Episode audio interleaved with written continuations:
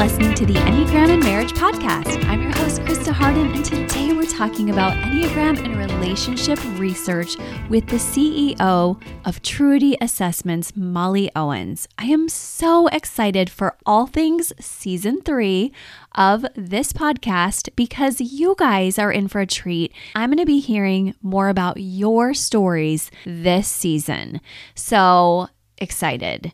I also want to let you know that today's episode is going to be fun too because we're going to be talking about Truity's unveiling of their relationship test to help people to find areas of connection with their spouse or to help them even to find a partner. So we'll get to talking about that in a few minutes. We're going to be talking about finding your spouse or partner through instinct, through type, through arrows, through some of the work we need to do. And I think you're going to be really moved by what Molly has to share you're going to be intrigued along with us as we do more Enneagram research together. And thank you guys for your awesome feedback as we did the show before on research, and you just wanted more. So we've got it for you.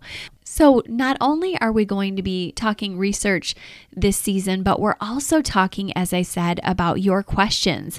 I want you guys to let me know what questions you have about Enneagram and relationships because myself and my Enneagram and marriage certification students are going to be coming on and conversing about your questions this season as well. So, I've already started collecting some amazing questions from you guys, and you can send them in MP4 or if you want your voices heard, you can send them in anonymously with your type and your questions, or you can just send them in with your names and let us know if you want them shared as well. But we always want to let you know when we do this kind of work with you, we are giving our small answer because we know your story is so much bigger than you could ever do in a short question. But we still want to have fun with it and give some basic insights. I think that's going to be a blast to do together. I have always loved the Dear Abby column of old, and we're going to just have to call this one Dear Krista. My sister's name is Abby, so um, I'm going to have to not call it Dear Abby. That would be just too confusing. But Dear and M or Dear Krista, we're just so excited to get your questions about that. And then don't worry, for those of you who have panic button mode going on me not talking about your glow episode yet or your glow pairing yet on an episode, I will definitely be covering more and more glow pairings. But as you'll hear Molly say later today on the podcast, some pairings are a little more out there in terms of wanting to be on a podcast or to be in the podcasting sphere already. So I'm patient with you guys. I'm not going anywhere with glow guides. We'll talk about them today on the episode as well. But I also want to let you know I have plans for one and six, two and eight, and others this season. So we'll be working with you on that and continuing to bring on some amazing guests. So excited and thankful for all these upcoming shows. And if you're new to this podcast, you can always revisit the old ones, or if you have old standbys that you need to re listen to because maybe you're walking through a season of life where you're like, oh, I didn't need that one before, but I think I could we have episodes on pregnancy, we have episodes on walking through pregnancy loss, we have episodes for newlyweds, we have episodes where we talk about the different triads, all the different types, and so much more. So if you're not a past focus type, that's leave six of us types who are not past focus. Make sure you revisit the past, even if you have to dub the speed to get through it. You might really find something that you need from those days. So, anyway, moving ahead, so excited for today's episode. And before we get to Molly, I just want to say, hope you all have a good start to your year with your fall schedule. We are so excited that we are done with a crazy summer in this country and we're hoping for a good fall. But I say that with tongue in cheek, knowing we get what we get and it rains on all of us sometimes. And we hope that COVID will take a downturn and pray, certainly.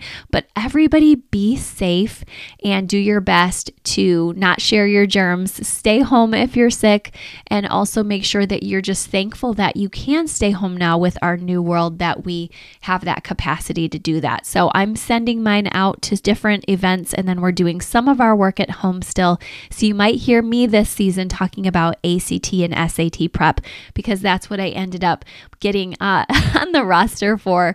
And I'm excited that I also have somebody helping my daughter that is actually certified in that as I work with my Enneagram and marriage students on some deeper dive work. So, still teaching, you'll hear these bits and pieces now and then, but also just also enjoying my hubby being home for three days a week on his schedule. And he's having four grueling days in his medical work, but then he's getting three days recovery, which is really nice for him as a one to have a bit longer to decompress. So that's our life. I can't wait to hear about yours. I'll be viewing your stories on Instagram. Also, remember you can find me on Instagram so that you can be part of our fun research that we do on Fridays, or that you can just be part of our Monday through Thursday research where we talk all things Enneagram and growth and relationships up there as well. So, other things this term to watch out for later, just a sneak peek. We're going to be launching our Enneagram and Marriage Glow Planners for your 2022. So look out for those around Black Friday. And also be sure that you look out for the InterVarsity All Things Enneagram Conference, where I'll be talking on relationships and just enjoying drinking in the amazing teachers over at InterVarsity Press as they launch their virtual and in person conference as well. But take it all in stride. And now we get to hang together with Molly and talk all about relationships, Enneagram, and just so much of what we love. So have your cup of coffee or tea with us, take a deep breath, and let's get started. Hey, Molly, I'm so happy to have you here.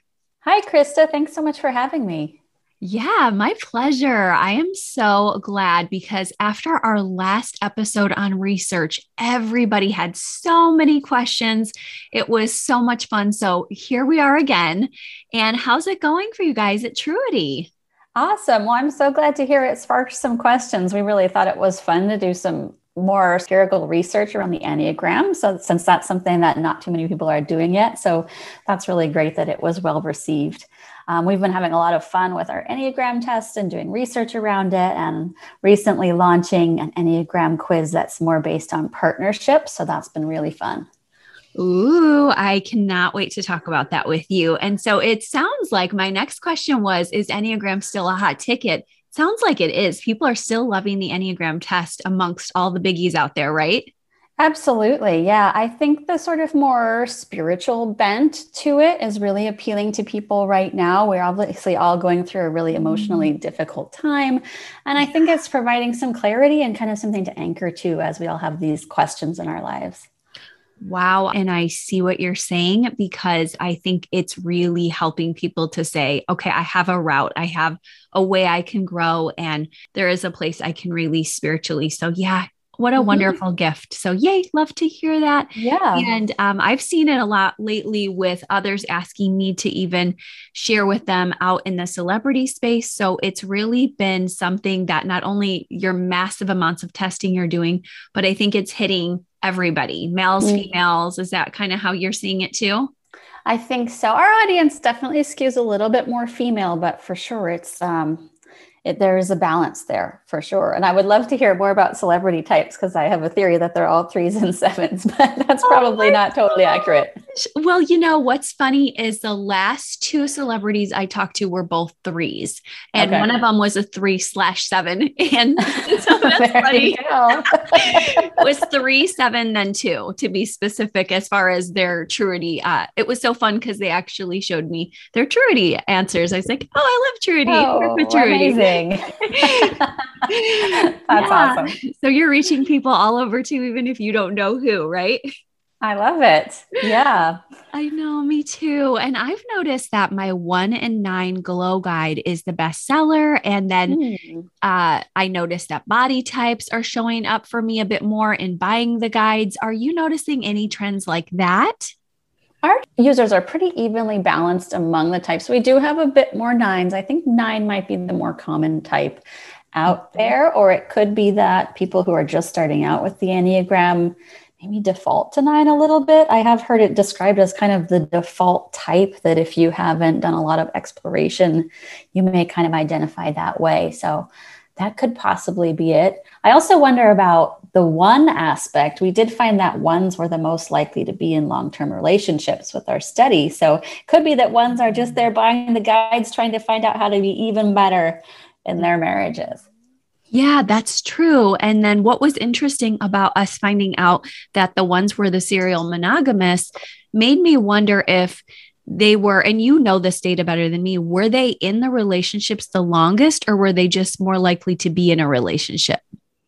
They were more likely to be in a long term relationship okay. that had gone on for many, many years.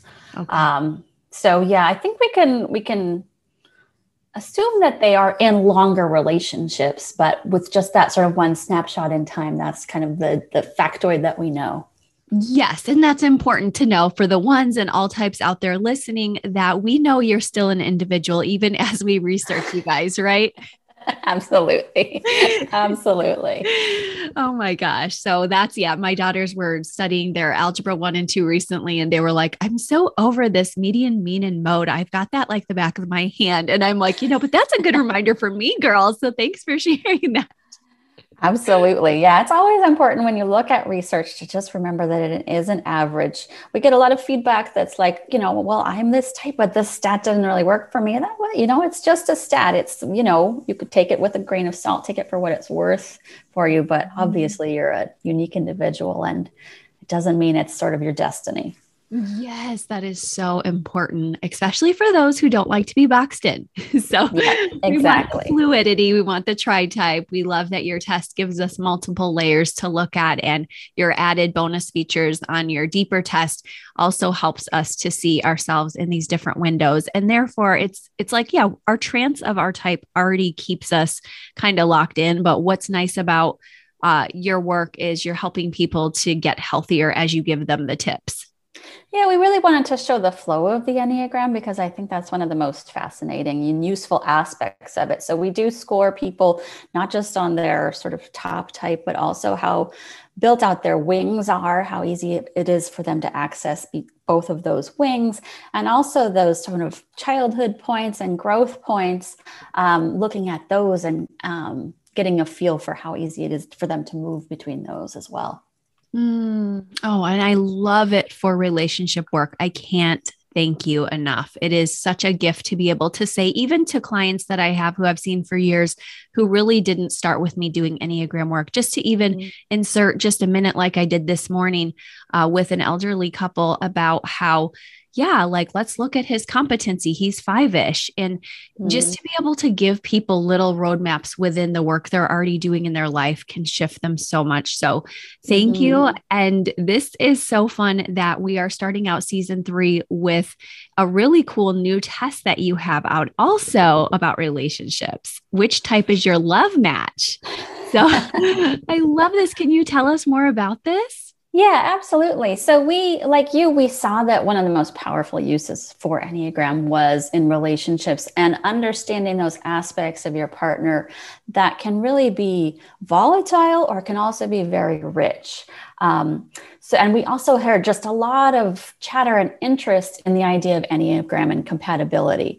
I always get my hair set on edge a little bit when somebody starts talking about personality and compatibility because the truth is there's no set formula. You can't say, I'm a four, so I should be with a seven. That's just not how it works. We have mm-hmm. so many complexities in how we choose the person we want to be with and who we're attracted to.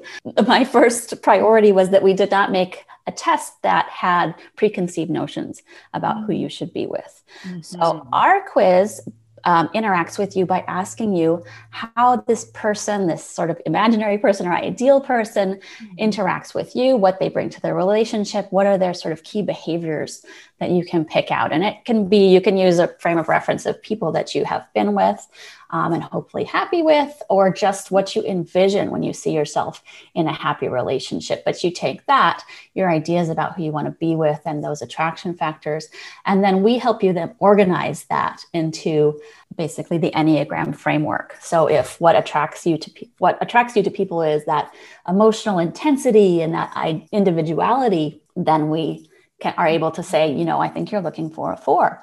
Or if it's all adventure and excitement and you want somebody who's kind of up and is going to keep you going, then maybe you're looking for a seven. Mm, wow, what a valuable tool for people looking to date. Oh my word.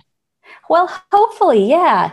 Yeah, that's the idea is that it sort of helps you get all of that kind of down on paper and, and give you a useful way and structured way to think about it. We're also finding that people in relationships are taking it and then kind of identifying maybe what attracted them to their partner or maybe even what they're missing in the current dynamic of their relationship. Mm, oh my gosh. I want to talk to you all about this. This is fascinating. Oh my goodness. Are you getting a lot of people to take the test? We are. We're getting some traffic through. Yep. We're just sort of starting to promote it. So we're hoping for, hopefully, some of your, your uh, listeners will want to take it and come through and give us their feedback as well. Oh, I think so. This is really going to be intriguing for people listening. And also, I want to say, just for those that are seeking a mate that sometimes we even have one vision in our heads of what we or our hearts or our bodies of what we really think we want like when we watch a movie and then we're like oh he's the best and then when you actually probably like you're saying really start to finely tune what you're looking for you might be surprised wow the person i'm most compatible with isn't the one i thought i wanted mm-hmm. yeah we can have sort of idealized visions of sort of what a, a good partner is, but in those attraction factors one on one, that's not what we look for. Um, so the the quiz kind of and just my exploration really helped me to identify for me that kind of calmness and steadiness is a factor that i'm really attracted to um, and i wouldn't have said that sort of just off the top of my head i would have listed you know sort of intellectual connection and all sorts of other things but i think through this Enneagram exploration, I just realized that um, as a four, what's really valuable to me is to have that kind of evenness coming from my partner. Mm, and that is so key, knowing that you had even just like you said, it's not all fours that are going to want this, but you mm-hmm. had looked at your nuances and you are married to a nine. So that That's is really cool.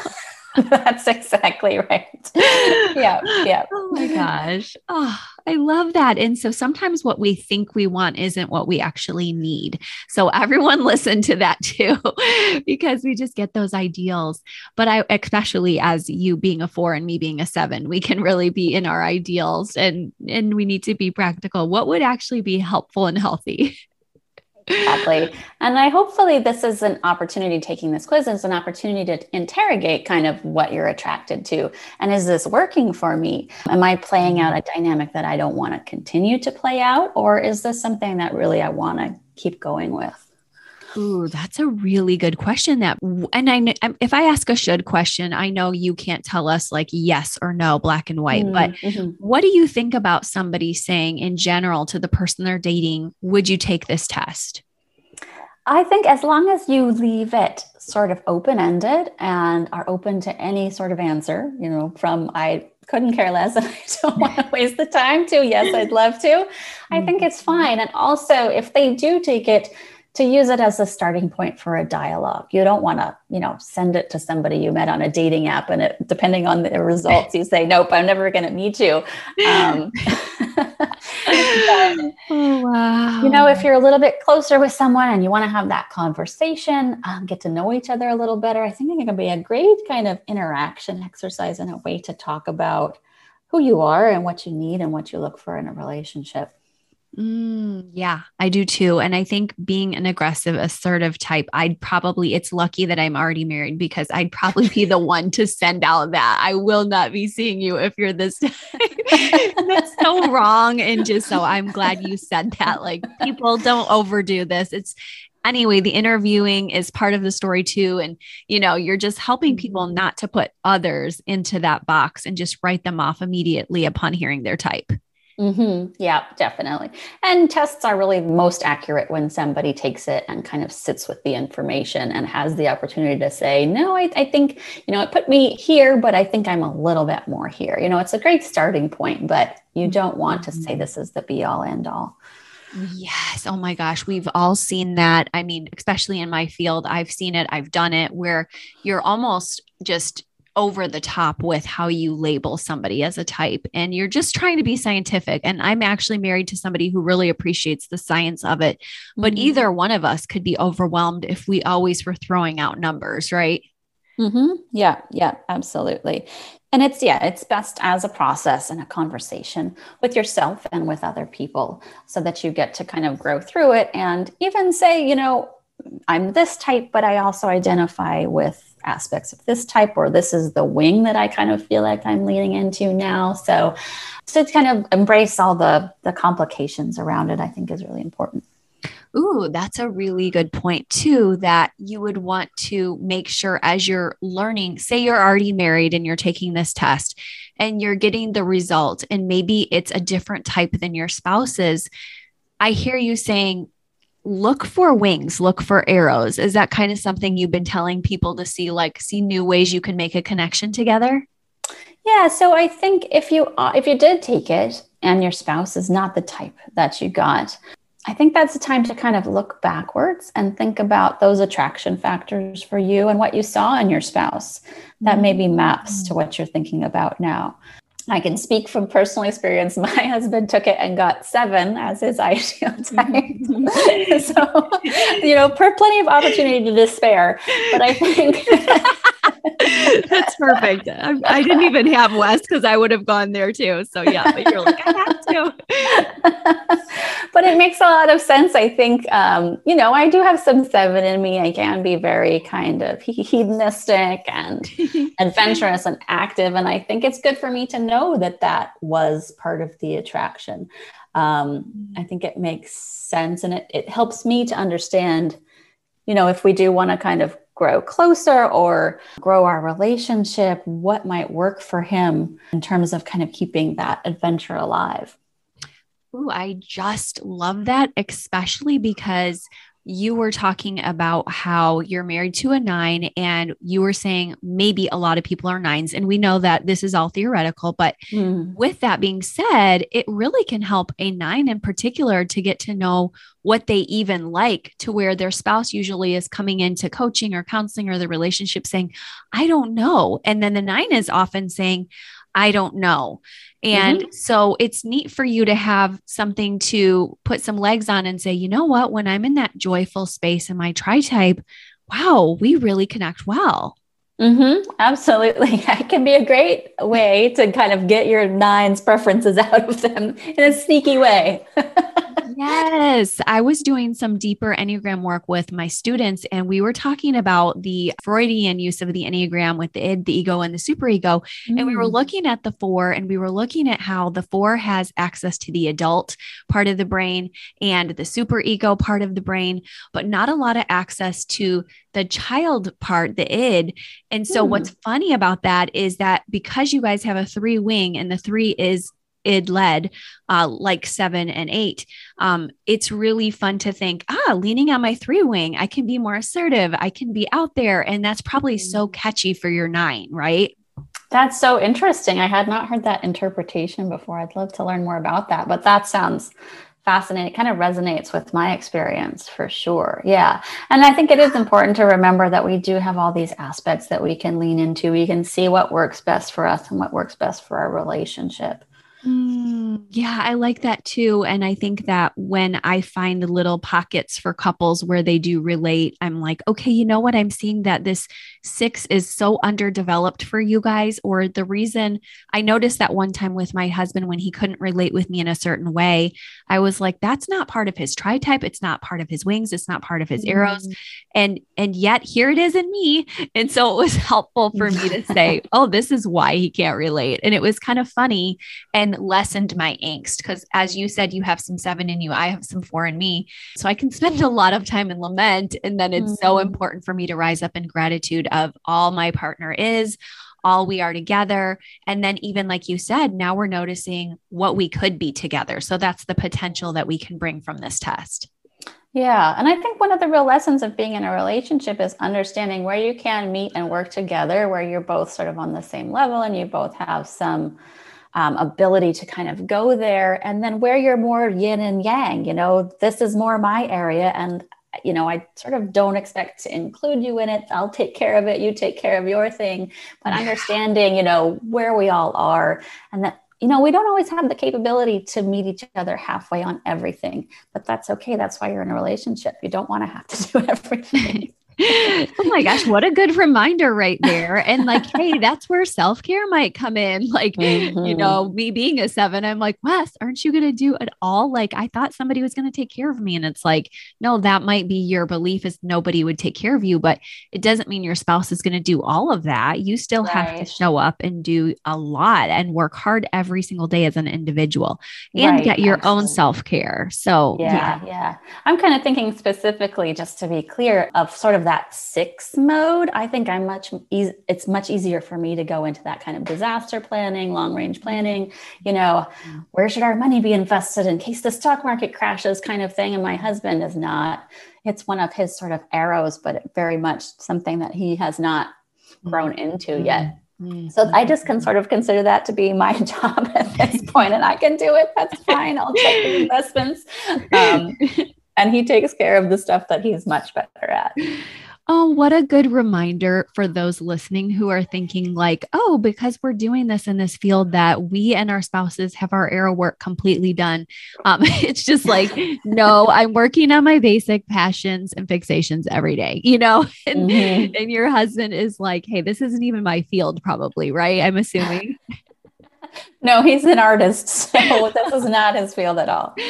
Oh my gosh. So that's neat for all of us to remember together that as we start out this new season of this podcast and life, uh, just this journey, one of the things I want to remind you of is get your self care and do your work, even if your spouse is like, Yeah, I like developing this aspect. I'm working on my nine right now. I'm working on my eight right now. And maybe they don't use Enneagram language, but you see them doing some work. Mm-hmm. That's cool. You don't have to have them doing everything all at once. Yeah, yeah. We have to remember that our spouses go through their own individual growth path. So, what we think maybe they should be working on or what we'd like them to work on is maybe not their path. Mm-hmm. Yeah, that's really important. And we also love t- looking at the instinctual variants as we uh, had done a lot of on season two of this podcast, just to say, like, are we leading socially? Are we leading in the one to one or big energy sexual area? Or are we leading with our self preserving instincts? Um, so I think that that's even a piece of what we look for in a partner is somebody a little bit different from us. Have did you guys do mm-hmm. that you and your hubby? I think so and I agree with you. I think we look for someone who balances us. I think there's that sort of exoticism of someone who knows how to do things or is just sort of instinctually driven to treat things in a way that we really don't know how to do. So if we're somebody who forgets to eat, we may be attracted to somebody who's you know, cooking all the time, has always got snacks in the fridge, um, and has that more self-pres instinct. Or if we you know, we just don't know how to organize a party. We just can't get our heads around it. Um, it's really super attractive if somebody's kind of a big entertainer with a wide circle of friends. So I think we do kind of instinctively look for balance.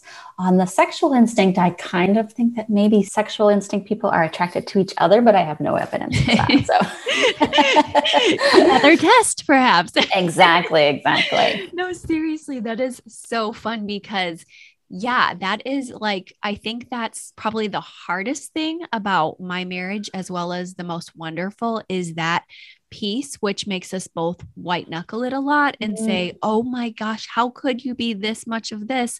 But truly, what doesn't kill you makes you stronger. Mm-hmm. And you, I, something in me also thinks that we, we sit there and say to ourselves, and this is so subconscious, but I think we say, I want to conquer the person who's most different from me, mm-hmm. maybe to prove my worth, maybe to find out if uh, I can do it, if we're more aggressive. It depends on our stance and our type and our triad. But does that make sense? Just that deep drive? It does, yeah. And I think it's interesting you say for you, it's about conquering that different person. I think for me, it's kind of fun about finding that surrogate. So I'm emotionally volatile, but being with someone who's very calm kind of gives me that safe space that I can't create for myself. So mm-hmm. I do think maybe everyone phrases it a little bit differently, but we do look for what we see missing in ourselves and our partners. Mm, yeah. And that's a really, yeah, that's a great lens to look at even your test with, I think, is wow, take this and see what might be missing in you. And you mm-hmm. might even find something fascinating like, what if it's one of your arrows that's missing and you see it and you're like, I'm I'm a nine and I'm not going to my six. Ironically, it looks like I need a six. Like it could be really, I think, insightful. But yeah, I do that with Wes. And something that's kind of strange about us in terms of the conquering is I really get, like I said, struggle with the fact that he's so different. But I think I require it also just with my, mm-hmm. I'm difficult. So, and I tell people that, like, I know I do this podcast and I love couples work, but I don't think I'm easy to be married to. Mm-hmm. And, you know, I really appreciate that he helps to titrate me and my big energy. And then I kind of fall down in withdrawal in five space. And I take that seven, five, seven, five as a ping pong and don't always go to the one space. And he's, and that's my arrow work. And he's mm-hmm. a one. Mm-hmm. And him bringing that in consistently into my life has helped me to become a more one ish seven. And people often thought, like my first clinical supervisor thought I was a one because I did the big policy and procedure manual that was 300 or 500 pages, mm. something big for an accreditation. And she's like, You're to the letter. And I'm like, That is not me. Isn't that kind of interesting? yeah, like that's my spouse. He rubbed off on me. His our glow together is like, yeah, getting to me. And now I'm perfectionistic. But anyway, I'm just grateful because he brings in these dynamics that I just resist so much. And there's something mm-hmm. about me not being able to conquer him that's very attractive, if that makes sense. Mm-hmm. Yeah, yeah. I think we do choose people who kind of push us in directions that maybe we don't want to go or we don't realize we want to go, but we need yes. to go. Yes. And that's fascinating to me about you saying you wanted somebody to help you to feel safer in your own mm-hmm. skin.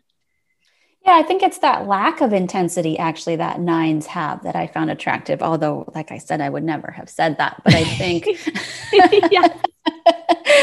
um, I also I dated an eight for a while when I was younger, and while it was interesting and I could see how you know we had a lot of energy, it was just too much. Mm-hmm. Um, and I think it's again that question of balance. If one person just has a lot of turmoil, if you both have a lot of turmoil, it's, it, you know, you end up feeding off of each other. Um, so I think it's that, like I said, that yin and yang. Mm, yeah, me too. And the ones who both have turmoil, we do kind of get along in that one way of like Wes mm-hmm. and I say mm-hmm. that a lot. Where we're like, your family's a lot. And they we're like, your family's a lot. And they we're like, I know. so like always have to laugh at the end of that and cry. But it's like we don't either. Like one of my good friends said that to us when they were visiting and they were like, you guys as extended families are a lot. And it's like if it would have just been one of you, it would have been really hard on you. Mm-hmm. Um, but because it was both, you were able to trek in and kind of do what you could and set your boundaries where you could.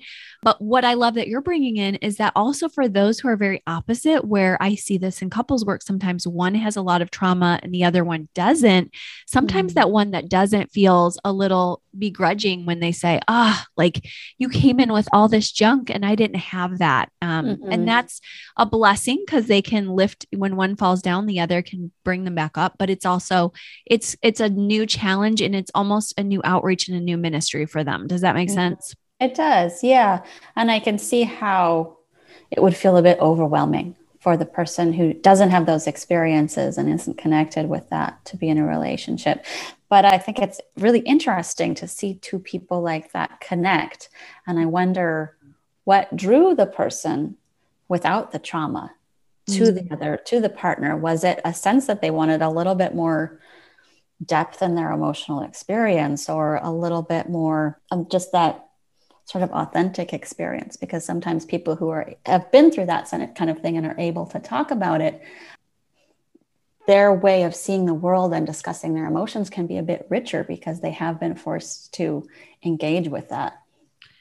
Yeah, absolutely. I just had a friend who hasn't had any trauma go through something deeper. And I was talking to Wes about it because they shared it with us. Uh, and I was reflecting on that exact point that this is really hard to hear that they've had to finally have something hard like this, but now they're they're really entering this space of woundedness and they're going to be able to connect with the world and the world's pain even more Eh, but I also hear you saying that about that spouse. And that's an encouragement. If you're that partner in a relationship with somebody with trauma, and here you are, you're married, you have kids, you're not looking for a divorce, but you're wondering, how am I going to go on? And I think it's a great reminder. But when we think about where, why people pick somebody like that, I often think that just because somebody has trauma doesn't mean they're not functional in the world. So sometimes mm-hmm. we don't mm-hmm. know. Like Wes and I had a lot of trauma, but we were very functional in the world.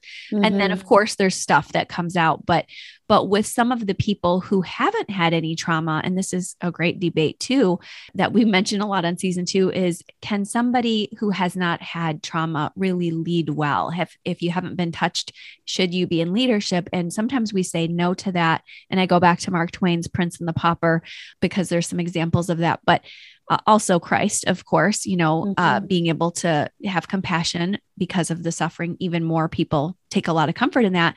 But mm-hmm. I guess I I think of those people who haven't had the trauma and I say, you know, I think this is an opportunity for you to really go deeper, if that mm-hmm. makes sense.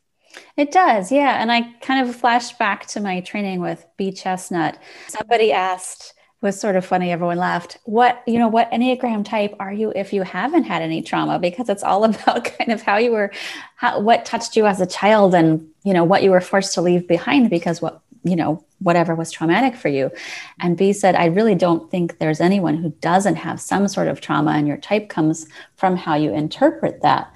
So I wonder if people who say, I don't have any trauma, I can't relate to this at all, um, if they haven't sort of accessed the level of themselves that is a little bit more about pain and disappointment and suffering. Because I do think everyone goes through that to some extent. Um, obviously, not everyone has something that um, you know, not everyone has a shocking story or a really painful story, but everyone has, you know, a, a story of feeling unloved or feeling left behind or feeling excluded. Um, and I think sort of tapping into that is important for everyone. Mm. Yeah. Yeah. That's a really good reminder, even if you are that person who says, I don't know that there's much. It's maybe you're an others focused nine or a 2 mm-hmm. or somebody who hasn't had time in your thoughts to really explore the ways that you've been hurt. I had a two uh, acquaintance say to me, about five years back, she said, Oh my gosh, maybe my daddy wasn't perfect. Mm-hmm. And it was somebody who had left when she was a little girl and had other redeeming qualities, but it was really surprising for me to hear her say that. And it was really an important um, awakening moment for her to walk out of an addiction. Um, mm. So I really invite you, if you haven't done any work or don't think you have trauma, I'm glad Molly mentioned that to really uh, begin the journey of healing and to know you're worth it to take that time out for you to do that work. And uh, interestingly, Don Riso's old work, I know he's the late Don Riso, and we're grateful for the work he's done, mm. um, has mentioned at points that type nine maybe also didn't have as much trauma but to to speak back to you and be what is fascinating there is they might be that type who has not connected with it. Mm-hmm. or maybe I, I i find that people who say my childhood was great, was great. I love my parents. They love me. Everything was fine. The people i know who i've gone a bit deeper with there actually is stuff that some people would find very upsetting. And some people would go to a therapist and say, I need to be here for a year to work through this. But it's just the way they frame it in their heads. And I do think nines are more likely to say that because they haven't connected with their own emotions about what's happened to them. And maybe they don't even want to deal with it. And that's fine.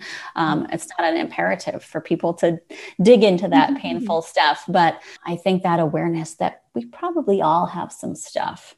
Mm. Yeah, yeah, that's really important. And to give each other permission to that, because us sevens, twos, and nines being the positive outlook group, sometimes we do test out the waters a little bit with people to say, here's our stuff. And I've even had a four recently tell me, you know, I'm just going to keep thinking about you happy.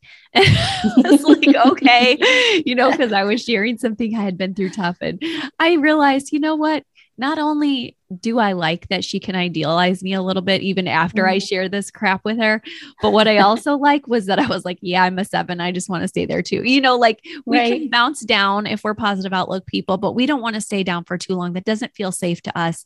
So between all of us and our communities, it's like, I want to just say to everybody, let's give ourselves permission to go deep and let's give ourselves permission to rise again. Mm-hmm. Absolutely. Absolutely. It, it's up to you and where you think you want to go to grow. But I would say that if you're in a couple and your partner is kind of exploring some trauma, it's definitely helpful to start to think about how you might connect with your own because it's going to make you more empathetic with them. Mm, yeah, that's a really good tip for couples out there. And we had one, three, and seven on last season that said, I also like to go to my partner's therapy appointments so that we can do the work together and then mm. come out of the work together. And I thought that mm-hmm. was really creative. Yeah, absolutely. That's really sweet. Yes. So, and we really want to encourage couples that we have already, and I love that Molly and I are partnering on this, have our glow guides up at Molly's site at Truity as well. So you guys can find out about your pairing. As we know, all sevens aren't with ones and all fours are not with nines. And we have all the types up there, right, Molly? We do. And we're so excited to host that. We're Aww. so excited to feature your content on our site. You have such deep experience with Enneagram and couples. And to have those super in depth guides for each of the type pairings is going to be really valuable, I think, because there's not a ton of content out there explaining how each type pairing kind of matches up and their strengths and their weaknesses. So this is really unique and we're really happy to make it available to people. Oh, I'm so glad. And I love that there's different free content bits here and there. But what I often hear people saying in social media circles that have a lot of products and get a lot of sales is they say, and I always have to remember this they're like, you know, it's great to go search in little pockets of places, but when you can get something all in one setting, it just makes your life a whole lot easier. So I think that mm-hmm. was my go to for the glow guides was let's just give it to them right here all together concisely. Or if they don't want to get one, they don't have to. But I love that we did that. And I didn't take it out of just what I found. In fact, I was purposeful not to look into what other people were saying because having had all this, this experience with all these different couples and doing all the research with mm-hmm. the Instagram as well, there was plenty of data to just use on what I already knew personally. So yeah, yeah. favorite that it, it's not going to be where you find exactly cookie cutter what you find elsewhere. Right. Yeah. And I love that. Um, I think not only when you when you're sort of out on the internet picking up bits and pieces not only is it kind of fragmented but you don't really know about the authenticity of it or the authority of the person who's writing it. Whereas with your guides we know you're a therapist. We know you've gone deeply into the enneagram. You know what you're talking about. So you know people readers take that with a sense of authority Oh, well, thank you. And I love that. I know that about you as well, that you have your background and your studies are in clinical psychology and that you've continued to use your research gifts to share this light in the world. So I'm just so thrilled that we have been able to partner together in this. And I love Bee Chestnut's work. I'm part of their CP Enneagram Masterclass. So I'm continuing awesome. to learn and do my work with you guys all too. So awesome. thank you. Yeah. Well, thank you. We're really excited to have those glow guides. We're hoping to kind of spread the word a little bit more and really help people dive deeply into the Enneagram to grow their relationships. Yes. And I am so grateful for having you on today. Tell us where we can grab this awesome test as well, because we really want to know where we can find this test. Now, everyone's just curiosity is piqued. Yeah, absolutely. So it's on our website. We'll drop a link in the um, podcast notes so that your visitors can get straight to the quiz. Yes. Uh, but if you know, go to our website, truity.com, you can find it there as well. Okay, perfect. Well, as always, thank you so much for your amazing insight about the depths of Enneagram and research, Molly. My pleasure. Thank you so much for having me on. Absolutely. Oh man, I'm so happy that we got to talk about these particular slants of Molly's test and to be able to just think with you guys through that and with her.